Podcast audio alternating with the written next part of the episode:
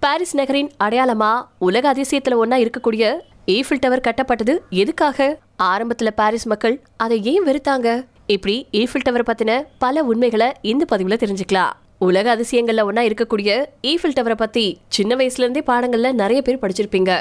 அது தெரியாதவங்க யாருமே இருக்க முடியாது. அதுவும் சினிமாவை பொறுத்த வரைக்கும் தொண்ணூறுகள்ல காதல் பாடல்னு சொன்னாவே எல்லாரும் பெட்டியை கட்டிட்டு கிளம்புறது ஈஃபில் டவருக்கு தான். இப்படியா பல படங்கள்ல இந்த ஈஃபில் டவர் இடம் பிடிச்சிருக்கு.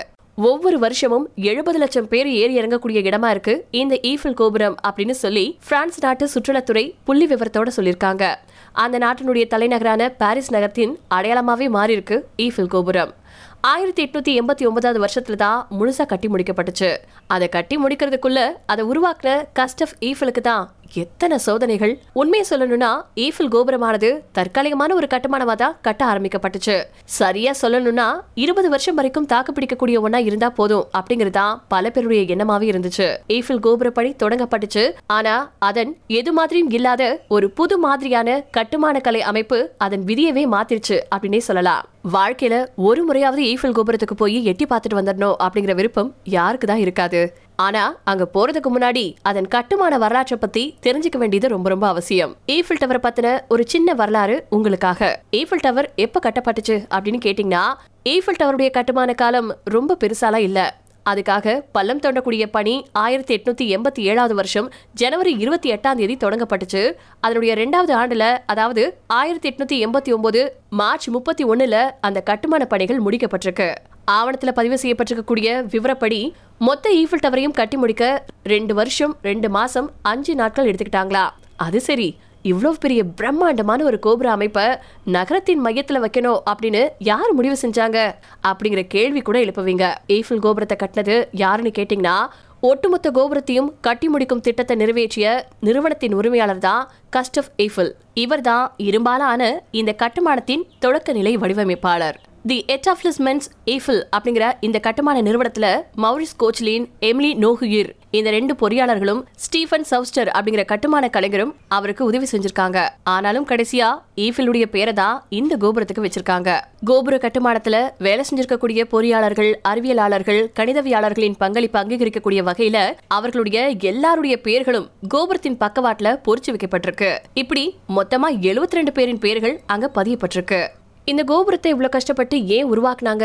அப்படின்னு கேட்டா பத்தொன்பதாம் நூற்றாண்டின் இறுதி பகுதியில கட்டடக்கலையானது தொழில்துறையா மாறியிருந்தது. அதாவது ஈஃபில் டவர் கட்டப்பட்ட காலகட்டத்தில். அப்படியான சூழல்ல படைப்பு திறனும் தொழிற்திறனும் சேர்ந்துதான் இந்த உலக அதிசயத்தையே உருவாக்குச்சு அப்படிங்கிறது தான் பொருத்தமா இருக்கும். சுதந்திரம் சமத்துவம் சகோதரத்துவம் அப்படின்னு முழங்கின பிரெஞ்சு புரட்சி நடந்து ஆயிரத்தி எட்நூத்தி எண்பத்தி ஒன்பதுல நூறு வருஷம் ஆயிருந்தது. அந்த நூற்றாண்டை கொண்டாட பிரான்ஸ் நாட்டுல பல்வேறு வகையான நிகழ்ச்சிகள் கட்டுமானங்கள் இப்படி அவங்கவுங்களுடைய களத்துக்கு ஏத்த மாதிரி இறக்குனாங்க. பண்பாட்டு அழகிலுக்கு தனித்துவம் பெற்ற பிரெஞ்சுக்காரர்களுக்கு இப்படி ஒரு கொண்டாட்டம் அப்படின்னா கேட்கவா வேணும் அதையொட்டி ஆயிரத்தி எட்நூத்தி எண்பத்தி ஒன்பதாவது வருஷத்துல பாரிஸ் நகர்ல சாம்சிதி மார்ட்ஸ் அப்படிங்கிற பகுதியில உலகளாவிய பெரும் பொருட்காட்சி ஒன்று நடத்தப்பட்டுச்சு. பிரான்ஸ் நாட்டின் தொழில்துறை திறனையும் அதன் ஆற்றலையும் மற்ற நாடுகளுக்கு எடுத்து அப்படிங்கறது தான் அந்த நாட்டு அரசின் முக்கிய நோக்கங்கள்ல ஒன்னா இருந்துச்சு. ஈஃபில் டவரானது செயினால உருவாக்கப்பட்டுச்சு.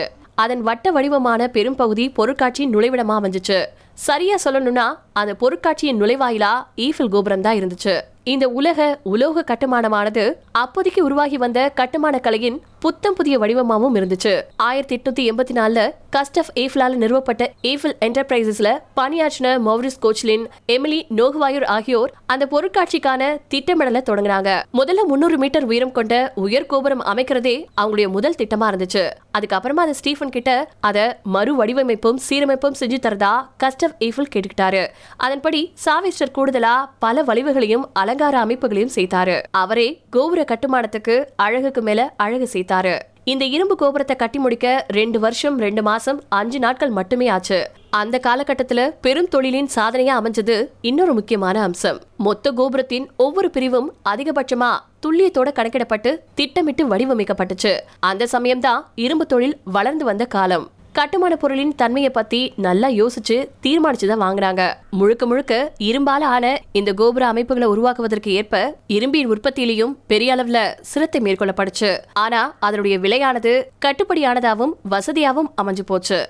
இப்பேற்பட்ட கட்டுமான பணி பாரிஸ்காரர்களுக்கு பிடிச்சிருந்ததா அப்படின்னு கேட்டீங்கன்னா இப்போதைக்கு இருக்கக்கூடிய பாரிஸ் நகரவாசிகள் ஈஃபில் கோபுரத்தின் பால் பெருமைப்பட்டு சட்ட காலரை தூக்கி விடுவாங்க. மொத்த நகரத்திலையும் உயர்ந்து நிற்கக்கூடிய இந்த ஒரு விஷயம் நிச்சயமா பாரிஸ் நகரத்துக்கு பெருமை சேர்க்கக்கூடிய ஒரு அடையாள சின்னமாகவும் அமைஞ்சு போச்சு. ஆனா இதனுடைய கட்டுமானம் நிறைவடைஞ்சப்போ பெரும்பாலான பாரிஸ்காரர்களுக்கு இது அவ்வளவு பிடித்தமானதா இல்ல அப்படிங்கிறது தான் உண்மையான வரலாறு. மாப்பசந்த் முதலிய கலைஞர்களும் பல பேரும் கூட இதுக்கு கடுமையான அவங்களுடைய அதிருப்தியை தெரிவிச்சிருந்தாங்க.